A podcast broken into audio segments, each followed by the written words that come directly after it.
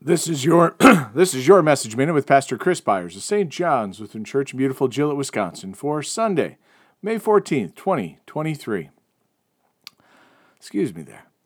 For you, O God, have tested us. You have tried us as silver is tried. Psalm 66, verse 10.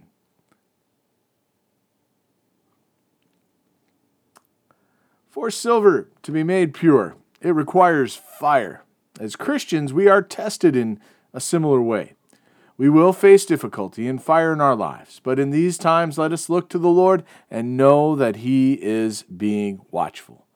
A silversmith does not leave the silver in the fire and walk away, but he watches through the window to make sure that he preserves the silver. If he were to walk away and let the silver sit in the fire alone, it might destroy the good silver. But he sits and watches.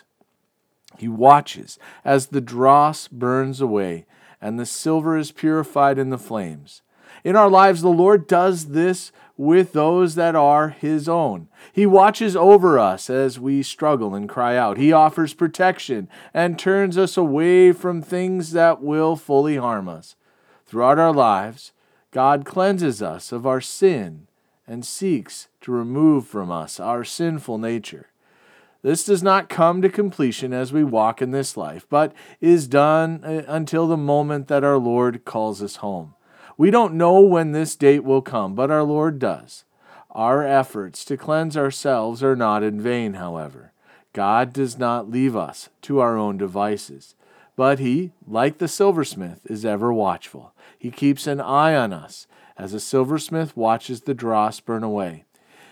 How does he know that the process is complete? The silversmith looks for his reflection in the silver. Just like the silversmith watching, our Lord seeks to see His reflection in us and in our lives as He pulls us from the fires that seem to try to consume us. Our Lord is ever watchful. Let us seek to reflect Him and His glory. Let us pray.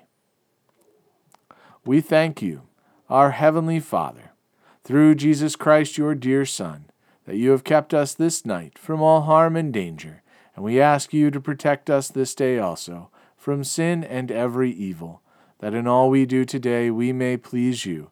For into Your hands we commend ourselves, our bodies and souls, and all that is ours. Let Your holy angel watch over us, that the wicked foe have no power over us. Amen.